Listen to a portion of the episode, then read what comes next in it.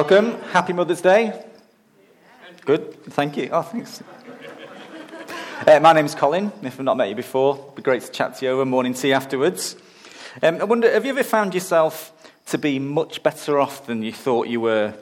You know, like, I, like a, I like a Kit Kat. You know, when you think you've had three fingers of Kit Kat, you go back to the packet and you've only had two, two more to go. Or maybe you've just recently um, dug out one of your winter jackets, you know, it's getting a bit colder. And as well, you reach in the pocket and you find, uh, you know, your notes on Isaiah from last year's sermon, and 20 bucks. Yeah, better off than I thought it was. Um, I'm just going to show you a little clip so we get serious for a moment. Look at this clip of Mr. Bean. So, Mr. Bean's been packing his case, and it's a very small case, going to extreme measures to fit everything in. Because what he doesn't realize is that he's got much more available to him than he thought. Let's have a look at that.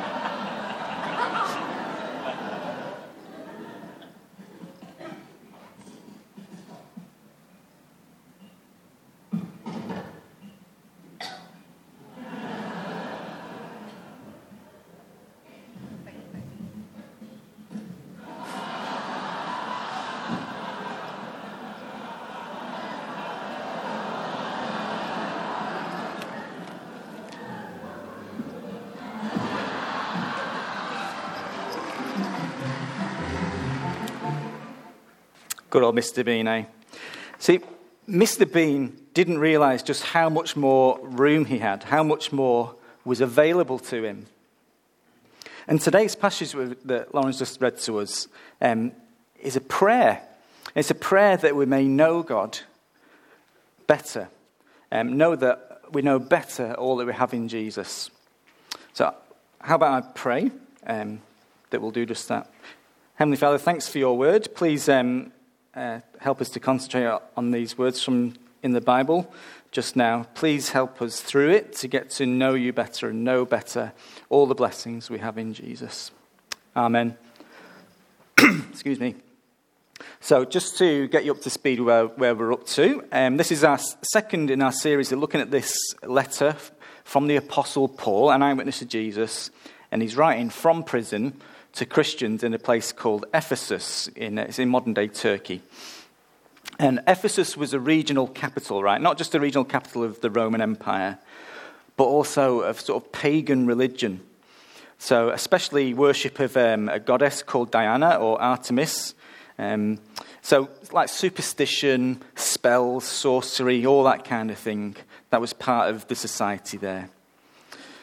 Uh, and these, these religions that the Ephesian Christians had been saved out of, it was, it was really uncertain.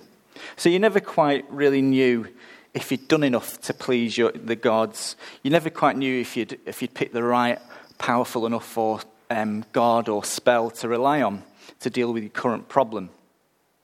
So we just bear that certainty in mind um, as we see what Paul's got to say to the Christians who lived there. Um, today's passage, we started at verse 15, and it starts with, for this reason. So, for what reason? So, the reason is that God has blessed the Ephesians, new Christians there. Um, if you flick back to chapter 1, verse 3, um, He's blessed them with every spiritual blessing in Christ. And so, um, we've looked at those um, those blessings last week. So, uh, chosen before creation for holiness, predestined to be adopted, uh, one of God's children. Um, we're uh, redeemed and forgiven, sins paid for. Um, and also the mystery of God's plans being revealed, that everything's headed towards one glorious reality. God's master plan, everything united under Christ. And the Ephesians, like us, were included in that plan, God's grand plan, when they heard the gospel, when they believed it, and so they were marked with the whole, God's Holy Spirit, so guaranteeing our salvation. Um, there's an outline in your leaflets there, uh, so, and it'll help you and it'll help me if you keep your Bibles open. I just want you to do a slight alteration to your outline. I've had, a, had a, another think about it and a close look at it. So, under hope, if you just add a point, sort of maybe two thirds between that and the next point, add inheritance. All right? So keep your Bibles open. It's always good to keep going back to the text, and I did that this week.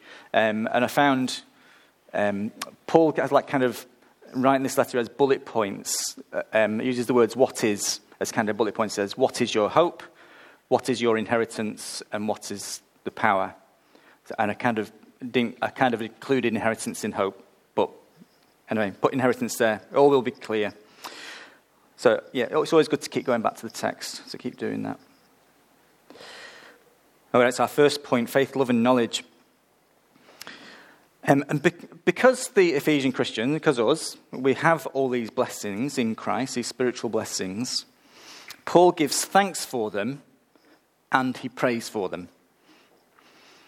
And just a few things to notice about that first verse. So, notice he's thankful for their faith in Jesus. So there's lots of faith around in Ephesus, but it, it's, not, it's not enough that we have just any old faith. Just like in Ephesus, um, we have lots of ideas and religions, in, religions inviting us to put our faith in them. But Paul clears the decks and says if you really want to have faith in, in the one true and living God, you must have faith in Jesus. So, not in the old faith, faith in Jesus. But notice also how this faith is worked out with love for all God's people. One of the big themes in Ephesians is just how central um, church is to God's master plan of unifying everything under Christ. And I don't mean church like the institution or a denomination, but local churches, real people, real Christians loving one another, just like us lot here today. Never anywhere in the Bible do you get the idea that following Jesus is a solo activity. Part of the reason God saved you is to be with other believers and to love them. So, this here today, this morning, this is important. This is significant uh, eternally uh, in earth and in heavenly realms. It's important, significant. And also, we shouldn't miss the obvious here. Verse 16, Paul prays. It's a prayer. Now, we saw last week in verse 11 that God brings everything into conformity with his will. So, what, what God says happens. And Paul knows this, he's, a, he's an eyewitness of Jesus, but Paul prays. So it seems, however God works, um, uh, it's still the case that we should ask Him for stuff. Um, God is sovereign. What He wills happens, but it works in such a way that there are things that won't happen unless we ask Him for them. Um, I learned something at men's conference yesterday. So um, think about this. We're going to talk about our hope, our future hope in a moment. And part of that is this from Revelation 22. I think we've got the um, verses on the screen. This is how things will be for us when Jesus returns. No longer will there be any curse. The throne of God and, the, and of the Lamb will be in the city, and his servants will serve him. They will see his face, and his name will be on their foreheads. There will be no more night. They will not need the light of a lamp or the light of the sun, for the Lord God will give them light. And here it is, and they will reign forever and ever. They will reign. Christians will reign with God forever. Now, it's not a typo. They is not a typo. And, and Rory, the speaker yesterday, described prayer as, as um, driving with your L plates for reigning with God. So getting involved in God's will. I think that's a good way of thinking of it. So Paul's thankful for their faith and love, and he prays that God would help them to know God and the blessings that he brings. Verse 17. I keep asking that the God of our Lord Jesus Christ, the glorious Father, may give you the spirit of wisdom and revelation so that you may know him better. Because back in uh, chapter 1, verse 3, if you look at that again, it, it looked like this letter to the Ephesians could be a really short one. They've been given every spiritual blessing in Christ. Full stop. Thanks very much. Off you go. That would be all right, wouldn't it? So, what else do they need? And what about us? We're, uh, we're saved, we're united under Christ already, we're told. And here at Trinity Bay, we're always on about how we're saved by Christ alone, by faith alone. And Mark will talk more about that um, next week, from next week's passage. Um, I wonder, do you ever come here and think, you hear us preach and teach and wonder, what more do they want from me? The same saved, completely saved by faith alone. What more do they want? Well, in one sense, nothing more. Paul isn't asking for us to receive new spiritual blessings. So we needn't waste our time seeking new goodies from God. We, like Paul, pray and teach and love one another um, so that we know God better, so that we know God and His blessings better. Um, so, a good way of thinking about it is think of marriage. Okay, so here's a picture of Sharon and I. It's my wife Sharon and me on our wedding day. Yeah, hair never really suited me. I, I was glad it, glad it went in the end. Um, and here's a more recent one. Yeah, it's quite obvious who's aged better. Mean? So, in one way, those pictures are identical uh, not just Sharon's good looks, but in both pictures, we're married.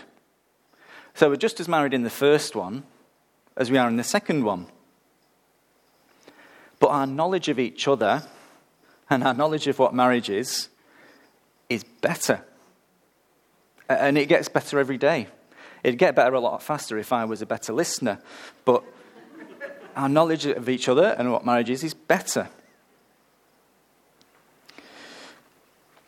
Uh, that word for knowing, verse 17, it's, it's kind of to know something clearly and distinctly as true and valid, uh, and not just head knowledge. Verse 18 says, I pray that the eyes of your heart may be enlightened in order that you may know.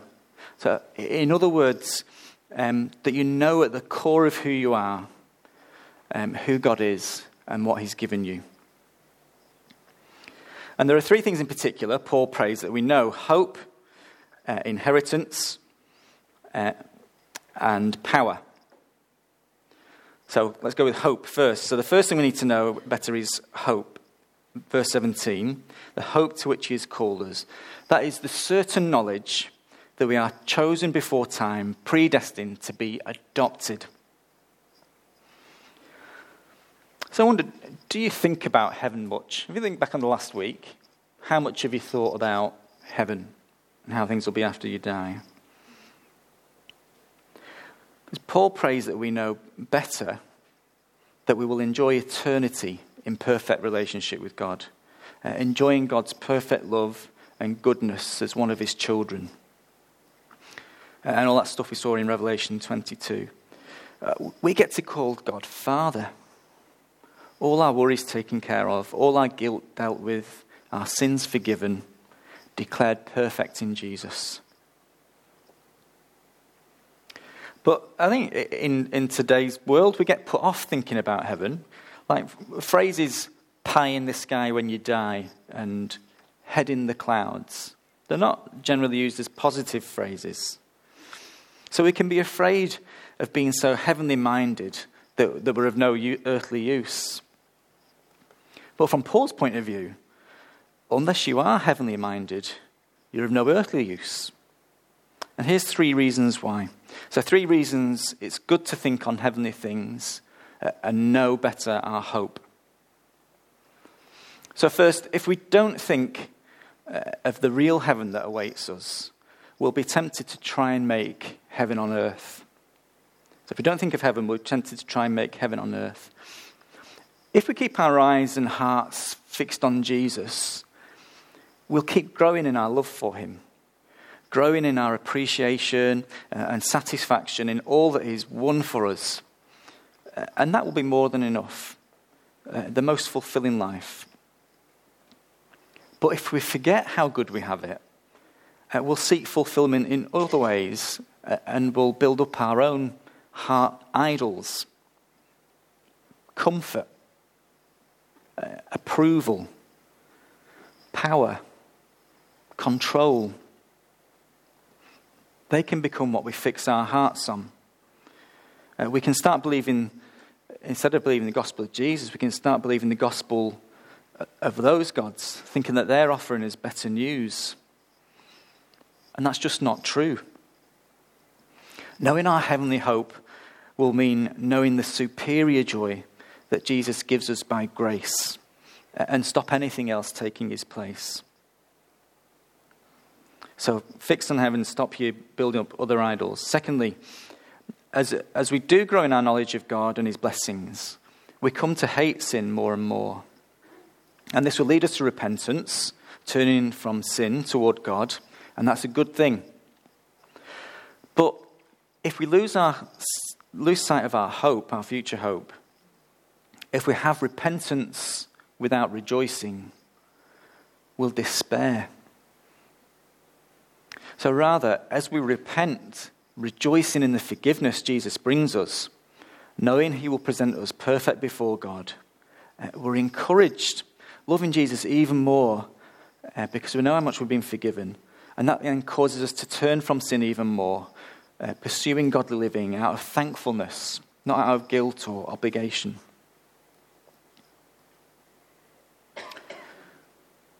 So it's good to look forward to our hope because otherwise we'll try and make our own heaven uh, and because we need to repent and rejoice to avoid being discouraged. And thirdly, if we don't know the hope that we're destined for, we'll pl- fail to plan for it.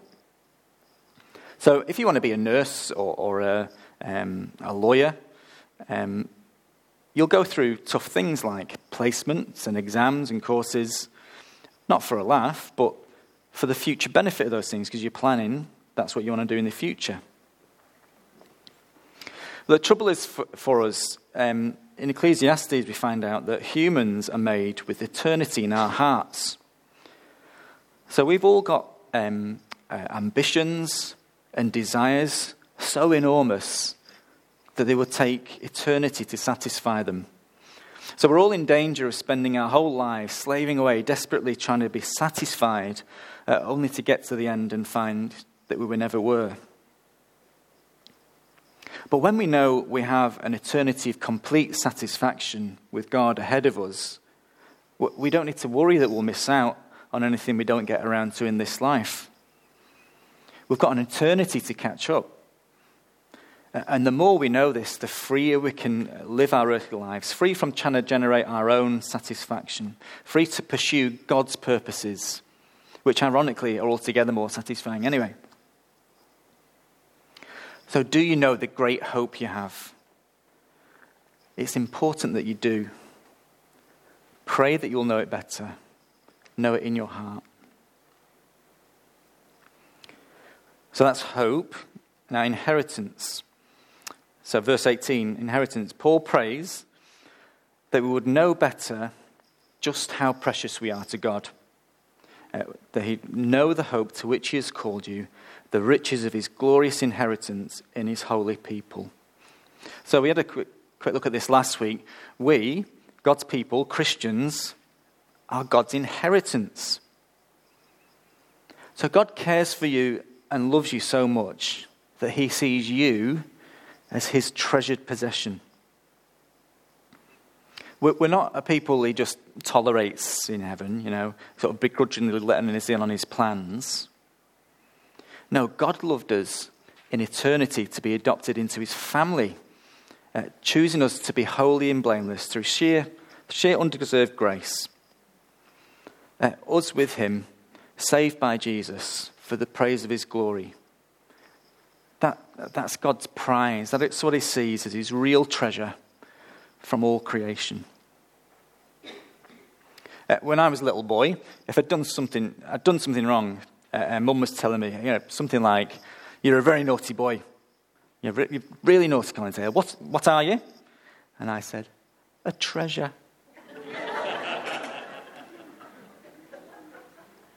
So I'd obviously picked up uh, from mum what she more often called me than a naughty boy, a treasure.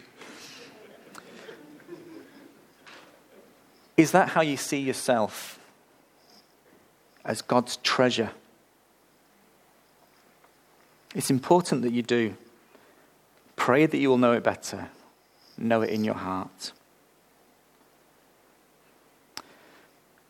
So, hope, inheritance, and power. Uh, Paul prays um, that we'll know, verse 19, God's, his, God's incomparably great power for us who believe. And this is the same power, verse 20, that not only raised Jesus from the dead, as we heard in the kids' talk, but also exalted Jesus to share God's throne, ruling over the whole universe. That's the power available to us to get us through. But you might say, Colin, look, you don't know what I'm like. Power? Look, if you followed me around this week, you'd see I'm the weakest Christian around. You know, some people at work or school don't even know I'm a Christian. And there are sins I just don't seem able to shake off. Power? I don't feel like I've got any power.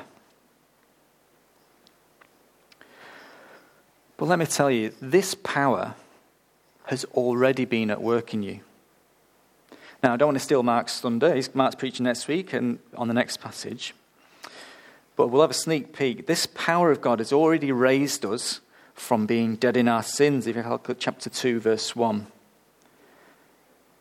And to being made, 2 verse 5, being made alive in Christ when we were converted. Do you know that? Do you know that you were dead? And Christ has made you alive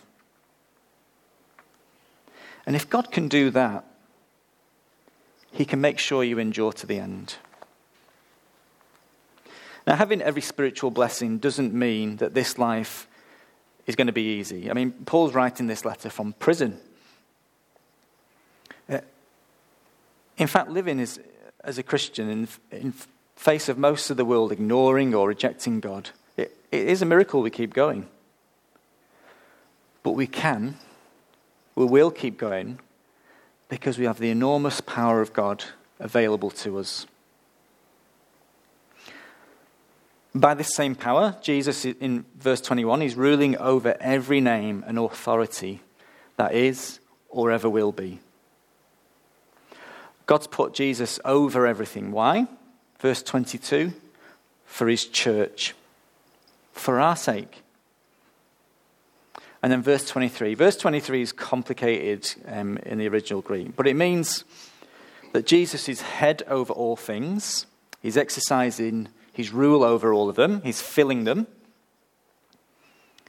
Um, because the Ephesians, as I said, would have grown up knowing fear, always fearing how powerful one spirit or another power was. And Paul wants them to know, and he wants us to know, that Jesus is more powerful than all of them, than anything. And not only that, he fills the church in a special way with his spirit, with grace and gifts, his fullness. So, all of that is to say, this power means we're safe. We're safe if we stay part of Jesus' church, which he fills with himself by his spirit. So, don't try and going it alone. Don't give up gathering together. We're meant to go through this part of God's plan for everything to be united under Christ together as church. And as we do, we've got nothing to be frightened of. Jesus is exalted, ruling over everything, his enemies at his feet. This power of God available to us also means that our battle against sin and the devil is not hopeless. If it was all down to us, it'd be pretty hopeless. Yeah. I mean, we can stop ourselves doing the wrong thing for a short time with, with guilt or, or rules, guilt and shame and rules. And guilt, I was, another thing we learned at the men's conference yesterday guilt is a, good, is a good thing, but it's like a warning sign. You know? So it's like if you touch a hot plate and you pull your hand away. So guilt is good for warning us to our sin, but it's not a good transformer of our hearts. Paul's prayer is that we know better in our hearts this power, that, that God has done it all for us, that God's made us alive in Christ. And as we grow in knowing and feeling that, our love of God will grow and our hatred of sin will grow. None of us is going to be perfect this side of death or Jesus' return, but we will become more godly, more and more against sin as God transforms us by his power, giving us his mighty strength to resist sin. If you do have an ongoing battle with a particular sin, have you asked God to help you with it? And just look at the power available to you.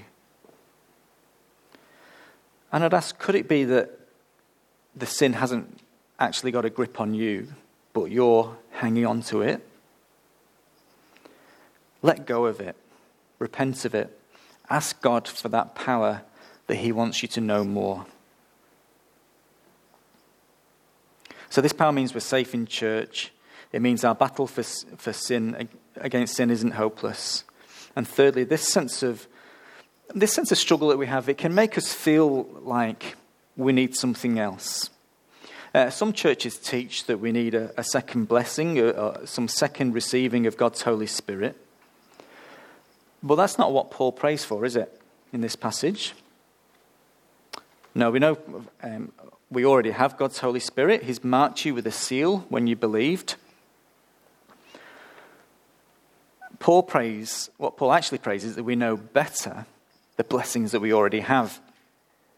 So it's like a baby, all right? So when young Heidi was born last week, David, um, she was perfect, but they would have counted all her fingers and toes, make sure that everything's there, you know, one nose, ten fingers, ten toes.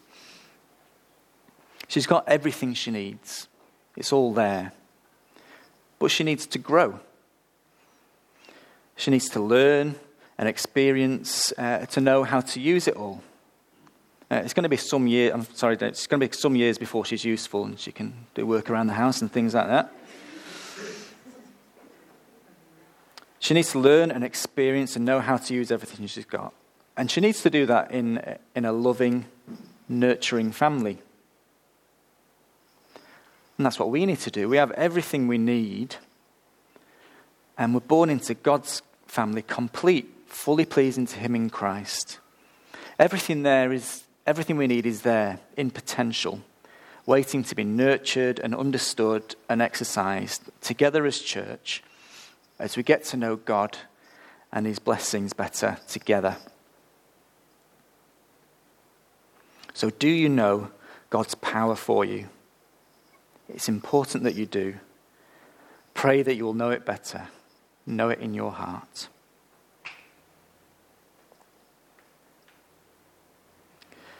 So we're safe by God's mighty power in His church, which Jesus fills by His Spirit. Our battle against sin is not hopeless because we've got uh, the power of God available to us, and we already have all the blessings we need. So to conclude, just to finish up, give thanks to God for every spiritual blessing we have in Christ. And pray that you'll know better the hope you have ahead of you, growing your love of God, transforming you. Pray that you'll know how valued you are, that you are God's treasure. And pray that you'll know and have confidence in the power available to you. Let's pray that together now. Heavenly Father, thank you that we have every blessing every spiritual blessing in Christ. Thank you that we are included in your plan to bring everything under Christ. Uh, please help us as we go into the week to um, have our eyes fixed on you and know better and know deep in the depths of who we are, the hope we had have ahead of us, uh, and transform us with that. Um, please help us to know just how valued we are by you. Please help us to see ourselves as your treasure. And please help us to have confidence in your mighty power to transform us and keep us going till the end. In Jesus' name, amen.